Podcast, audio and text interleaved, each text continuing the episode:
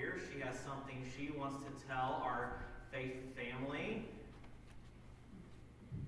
A few weeks ago, Selah came to me with her mom and dad, Rob and Melissa, and she told me that she's realized that she's a sinner and that she had asked Jesus Christ into her heart to save her.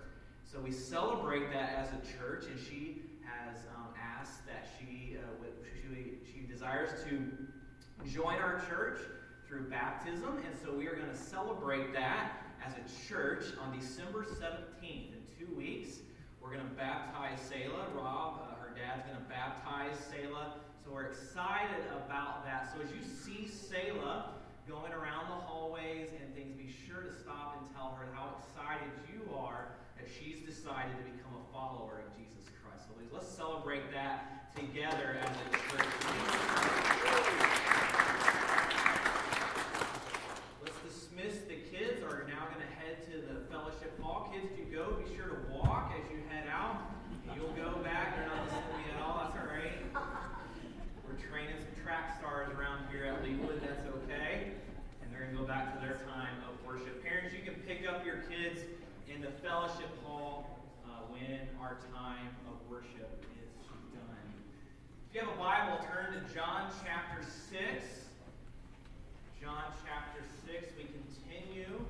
our series in John. And you say, Adam, I thought this was Advent season. Isn't it a requirement for pastors to stop whatever they're doing and uh, preach uh, Christmas sermons for the next few weeks? Well, believe it or not, that's not a requirement. Uh, but also, John, this screams Advent. The entire Gospel of John is about Advent. And I know that we may have uh, some folks here where you were not raised in church and you have not um, been involved in the church very much in your life, and that's great. So you might be asking the question, Adam, what is Advent? We've heard that word thrown around for a few, to- a few times uh, today. You may, not, you may want to know what is Advent. Well, Advent comes from the Latin word adventus. I'm not going to throw any more crazy language at you for the rest of the day, so just breathe easy. But it means coming. It means coming. So we recognize the coming. The Advent season goes for four Sundays. So today, December 3rd, the 10th, the 17th, and the 24th, we will celebrate Advent, and it ends on Christmas Eve. And the celebration of Advent, it involves hopeful expectation because we are identifying with the people of Israel. Remember, the people of Israel, they were waiting and waiting and waiting for that coming Messiah. They waited hundreds upon hundreds of years, and prophets come telling them, the Messiah is coming, the Messiah is coming. So we identify with these people of Israel in the Old Testament because we today, we await the, await the second coming of Jesus in glory. It's time of, for us of anticipation, of joy, hope, assurance, patience, promises fulfilled. Yes, our Messiah, Jesus, has come and rescued us from eternal judgment that we deserve. Yet we remain on earth. And we're fighting, we're struggling, we're suffering and we're still waiting for him to come again. So during this Advent season, we recognize the coming of Jesus at his birth, but we're also looking forward to his second coming when he comes back for us as our King. So that is what Advent is all about, Charlie Brown. And so now we go, and some of you will get that later, John chapter 6, all right? John chapter 6, verses 6 through 60 is where we're at. Over the past three weeks, we've been camped out in John 6. The first part of the chapter, we saw Jesus feed the 5,000, or really, in reality, there was probably around 20,000 people there. Jesus fed them with five loaves and two fishes. And Jesus used feeding the 5,000 with bread and fishes to explain to the people that He is the bread of life. Meaning that He's the only thing that can bring true satisfaction and bring eternal life. We saw when Mike shared a few weeks ago, he talked about how Jesus walked on the water and how he has power over creation, that we don't have to fear death because he secured eternity for the believer. Then last week, Pastor Jason elaborated from verses on the statement that Jesus made I am the bread of life. Jesus told them that anyone who believes in him would have eternal life. Then he explained to them that their ancestors, the Israelites, they wandered in the wilderness for 40 years, and God sent manna to them to eat so they could survive. But what happened, and we'll see this again today, what happened after God sent the manna in the Old Testament to the people of Israel? They ate the manna, then what happened? They died. They still died, right? So, yes, it provided them temporary, temporarily life, but it didn't give them eternal life. So Jesus mentions that to them. So look at verse 51. We're going to get to verses 60 through 70 in a minute. But look at verse 51. Jesus says, I am the living bread that came down from heaven.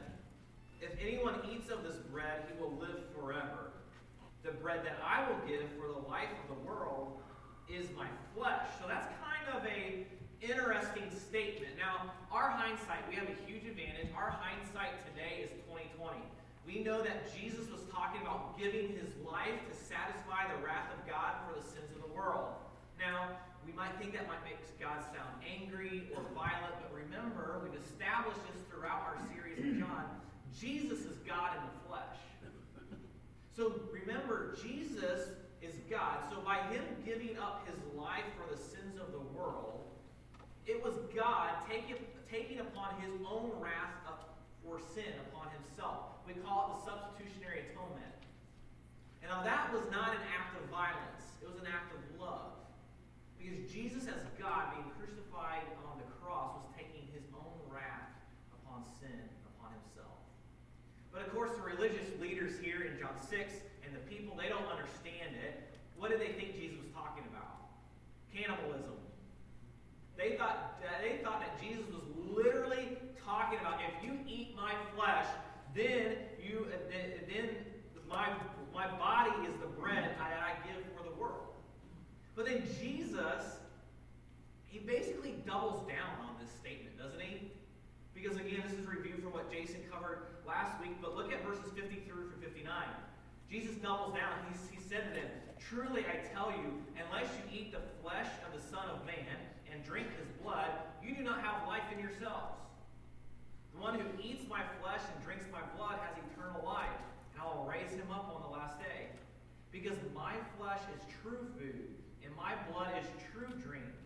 The one who eats my flesh and drinks my, my blood remains in me, and I in him. Just as the living Father sent me, I live because of the Father, so the one who feeds on me will live because of me. This is the bread that came down from heaven. It is not like the manna your ancestors ate, and they died. The one who eats this bread will live forever. He said these things while teaching in the synagogue in Capernaum. So Jesus says all this, and the people, they are shocked by this statement. Remember, they don't have 2020 vision like we have today. They don't have hindsight like we have. And they were stunned by what he said. That not all of them got it. Because look at verse 60 now. This is where we're going to begin camping out for the rest of our time. Verse 60 says, Therefore, when many of his disciples heard this, they said, This teaching is hard. Who can accept it? So many of his disciples, they're hearing what Jesus has said, talking about eating his flesh, drinking his blood to have true life. They're hearing all this. Now remember, Jesus had 12 disciples. And we think of these 12 disciples as kind of like the inner circle. They were right around Jesus. Jesus spent a lot of his time pouring his life and discipling them. He had an inner circle. But he had many more followers for different reasons. We'll talk about that in a minute. But Jesus had many more followers. And they heard what Jesus said, and they said, This is hard teaching. Now, what were they saying? Were they saying this teaching is hard to understand? Maybe. Are they is Jesus literally talking about his eating his blood and drinking his flesh? Possibly, but not likely. What they are saying by Jesus saying all of this, by eating his flesh and drinking his blood, this teaching is hard, they're claiming. They're saying this teaching is offensive. And on a surface level, yeah, this is offensive. This is gross. This is disgusting guy's talking about eating his flesh, drinking his blood. It sounds something like out of a horror movie.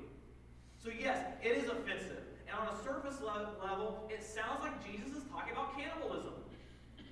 But that is not what he's saying. And he goes on to explain this. So look at verse 62. Jesus says, Does this offend you? Verse 61. Jesus, knowing himself that his disciples were complaining about this, asked them, Does this offend you? Then what if you were to observe the Son of Man ascending to where he was before? The Spirit is the one who gives life. The flesh doesn't help at all. The words I have spoken to you are spirit and are life. So Jesus is telling his disciples, look, I'm not talking about, what I'm talking about is not spiritual matters. Again, Jesus said, The words I have spoken to you, key verse there in verse 63, the words I have spoken to you are spirit and are life. Jesus is that right there saying, I'm not physically talking about this. I'm not talking about the physical. I'm talking about the spiritual. Jesus is saying, My words that I have, they carry eternal ramifications. So, Jesus, to wrap all this together, Jesus is saying, Moses, through the work of God, bread was provided to the people of Israel. What's Jesus saying? Jesus is saying, I'm better than that manna. Because I ate that manna and they died, so I'm better than this manna. I'm better than Moses. The flesh, the physical matter, physical life doesn't help.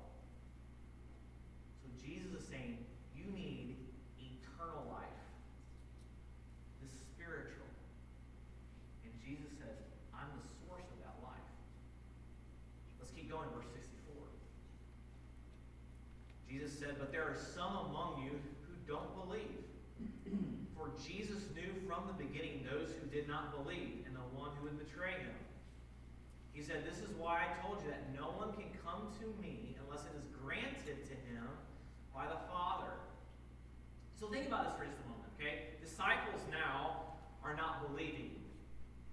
Even after they had seen Jesus feed the 5,000 or more to like 20,000, Jesus healing the sick, Jesus revealing his glory progressively, and there were still some who did not believe. And this is kind of a phenomenon, right? I mean, we would think, and it's easy for us to sit here in 2017 to be judgmental.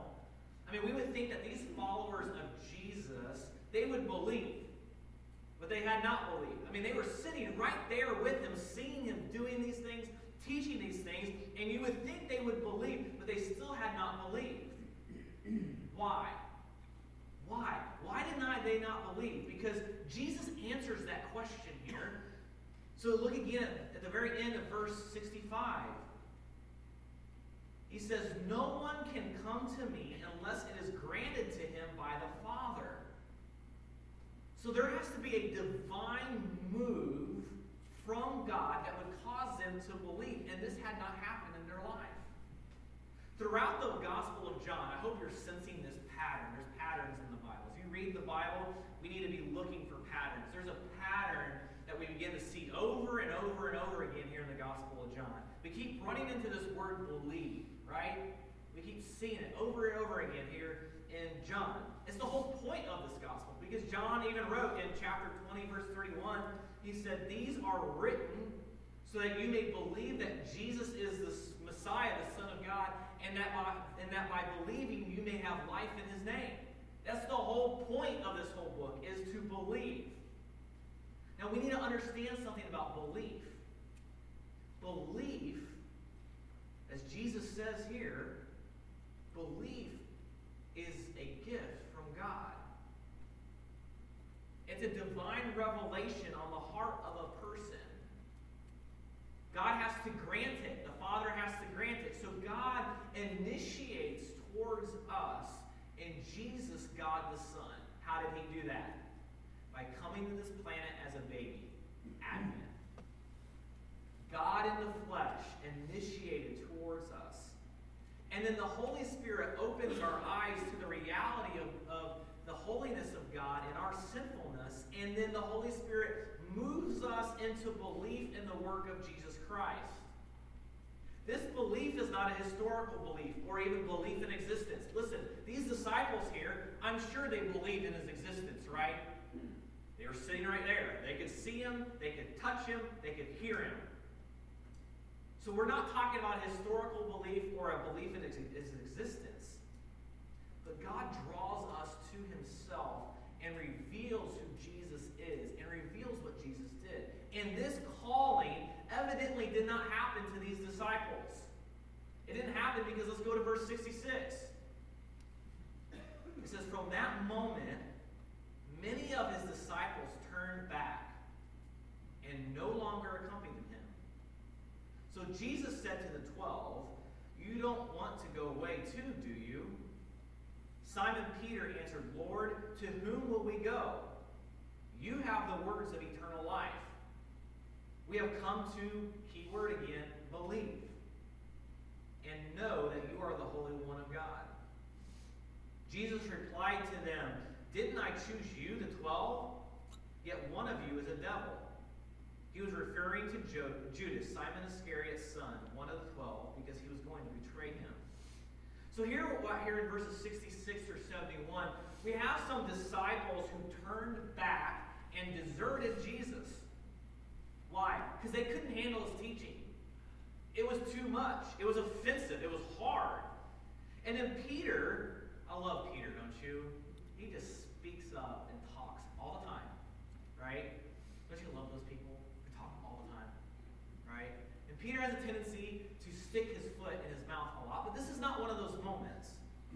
Because Peter, he says here, he says, You have the words to eternal life. And we believe, the 12, the big 12, as I like to call them, the 12 believe that you are the Holy One of God.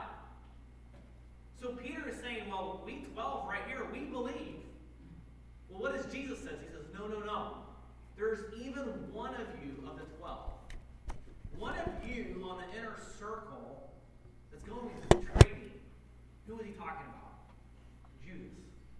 He's talking about Judas. And we know about Judas, right? If you've grown up in church and you've read the Bible, you know about Judas. What did Judas do? He sold Jesus out.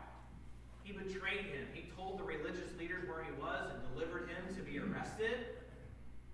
I mean, Judas, who's one of the twelve, Judas is in on the inner circle. He's following Jesus around all this time. For three years, Judas is around Jesus. He saw everything Jesus did. He saw Jesus heal people. He saw Jesus walk on the water. He saw Jesus feed nearly 20,000 people. He heard Jesus explain that he was the bread of life. He, said, he heard Jesus teach, I am the living water. Yet Judas still missed it. He didn't believe. And I don't know why. I ask myself that question why? Maybe it was overexposure. I don't know. But Judas was a religious man. He was a follower of Jesus. He believed in Jesus. He believed he existed. He wouldn't have followed him. Faith family, listen to me, and I mean this with all the love in my heart that I can conjure up, okay? I mean this with all the love in my heart one of the most dangerous positions that you and I can have is to be in the church. That is dangerous and it can be damning. You say, Adam, what do you mean by that? Your teaching is hard. That is offensive. What do you mean by that? Because here's what can happen. Especially those of us, and I throw myself in this basket, especially those of us who've been raised this way, grown up this way we can begin to think that we are doing some good thing, and we think we have fun, we have, we're, we're getting some kind of moral satisfaction by coming to church and being religious. That's where I found myself when I was 14 years old. I was confronted with the reality of the gospel, and I thought that I was going to heaven because my parents were good people and I was raised in the church. I mean, I had literally been in church since conception. I had been raised in church. I had been born and bred in the church. And I realized at age 14, that's not good enough. I didn't need the church. I didn't need religion. I needed Jesus. And it can be one of the most dangerous and most damning places is to be in church our entire lives. Because the reality is religion will not produce eternal life. Being a good person does not, does not produce eternal life. Following Jesus, being a fan of Jesus, I think Judas, he liked Jesus. I'm sure he liked him. He followed him. He gave up three years of his life to follow this guy. But he still missed it. None of that, it, it produces eternal life. It doesn't work. Being involved in church and following Jesus, or really it's more of being a fan of Jesus, does not produce eternal life. Saying a prayer does not produce eternal life. So we have to sit here asking ourselves the question what produces eternal life? Because if Judas can miss it, we can miss it. If these disciples had abandoned and deserted Jesus in John 6, we can abandon and desert Jesus too. So, what produces eternal life? It's belief in Jesus Christ, a saving belief in Jesus Christ. So you say, Adam, how do I get that? How do I get that saving belief? Well, faith family, saving belief is when God, through the work of the Holy Spirit, opens our eyes to the need of Him, and then through that illumination, we then believe in who Jesus is and what He has done. It's a work of God, it's a gift of God, belief is. Belief is a miracle of God. You say, Adam, really? It's a miracle? Yeah, it's a miracle. Turn over to Ephesians chapter 2. Let me show this to you. Turn over to Ephesians chapter 2 and verse 1. Paul writes to the church of Ephesus. I want you to see that belief is a miracle. It says, verse 1 And you, the church of Ephesus, you were dead in your trespasses and sins. And he goes on to explain what that looks like doing whatever we want, following the prince of the power of the air, carrying out every desire of our flesh. But he says, You were dead in your trespasses and sins. Now, let me ask you a question. Okay, this is a softball. What do dead things do? What do dead things do? They decompose. They do nothing but rot. They do nothing. So, here's the reality for you and I. We cannot will ourselves, we cannot conjure up enough saving belief in ourselves because we're dead. We can't work up this belief in ourselves. And what we do to, because we can't do that and because we're control freaks, what we do is we try to find satisfaction in other things.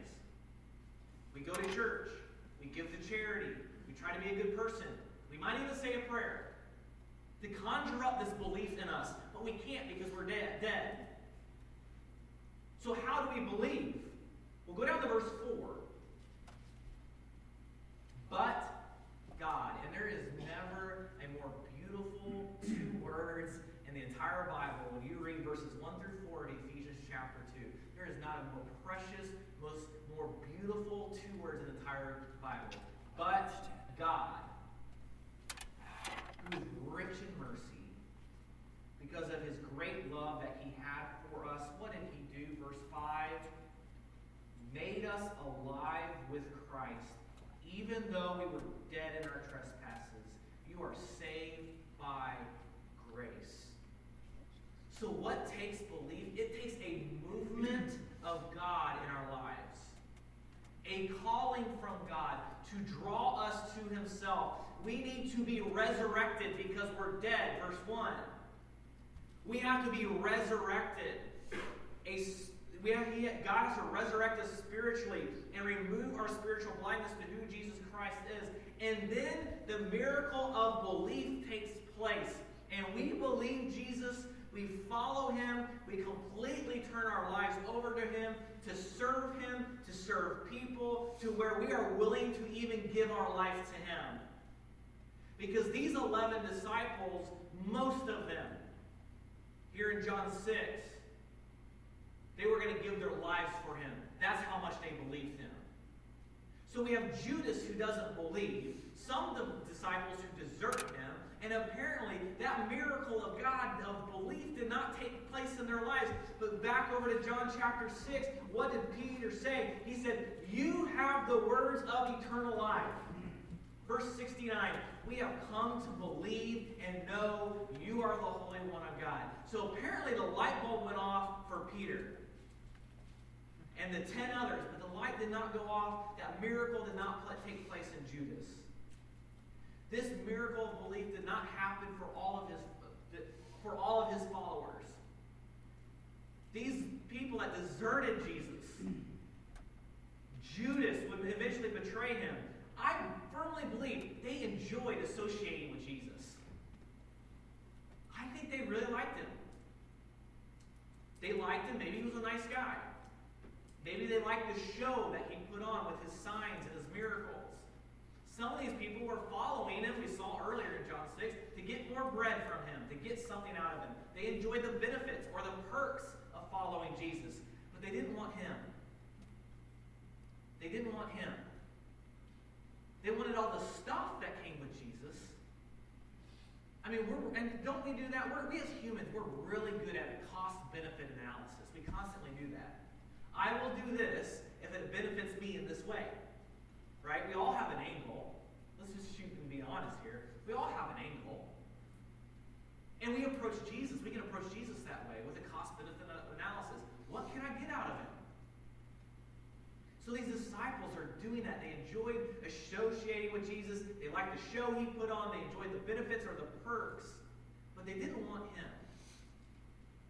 So faith family, listen. When God stirs our hearts to truly believe who Jesus is and what he has done through the gospel, our greatest desire in life is going to be Jesus. Nothing else is really going to matter. We're going to learn I can't find satisfaction in stuff. I can't find satisfaction in money. I can't find satisfaction in family and relationships. The only way that I can receive and have true satisfaction in life is Jesus. Through his death and resurrection. That's the only way I can have satisfaction. You may be here this morning, and maybe you've been in church a really long time, and you might be hearing this and thinking and saying, I'm not sure if I believe. I'm not sure. Has that miracle of God happened in my life? Can I just give you some, I guess, pastoral counsel, whatever that means? Ask God. If you're asking these questions and you're examining your heart, that's good. Ask God to wake you up, to resurrect you. God's not trying to hide to, to hide from us. God's not playing some cosmic game of hide and seek. He even tells his people, if you search for me with all your heart, you will find me. So ask God. I had a conversation with someone yesterday about this, saying, I know about all this, but I'm not sure I believe. And I said, ask God to open your eyes and to cause you to believe. It has to be a work of Him. Pray for that. Listen to what God is saying and showing you about who He is and here's the reality, folks this is a progression. God is even still in my life strengthening my belief, opening my eyes to aspects and facets of the gospel I had no idea about. He grows us up in that. Ask God to cause you to believe. Sometimes we've, we've put, and I believe this can happen where someone they, they believe in that moment. That can happen in one moment. Or for some of us, it can be a progression, a process of belief. Don't concern, our, don't concern yourself with the process. Concern yourself with the belief. And then if we claim to be a follower of Jesus Christ, like many of us do here, if we claim to be a follower of Jesus Christ, a believer in Jesus we need to examine our hearts to see do I follow Jesus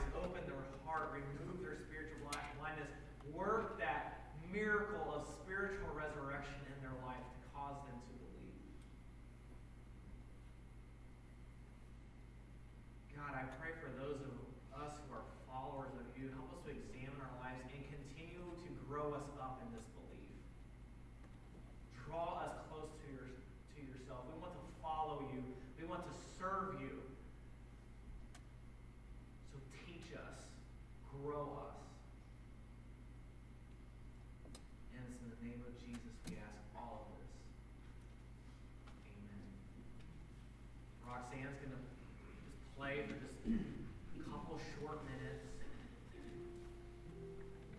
There's a lot for us to evaluate, a lot of questions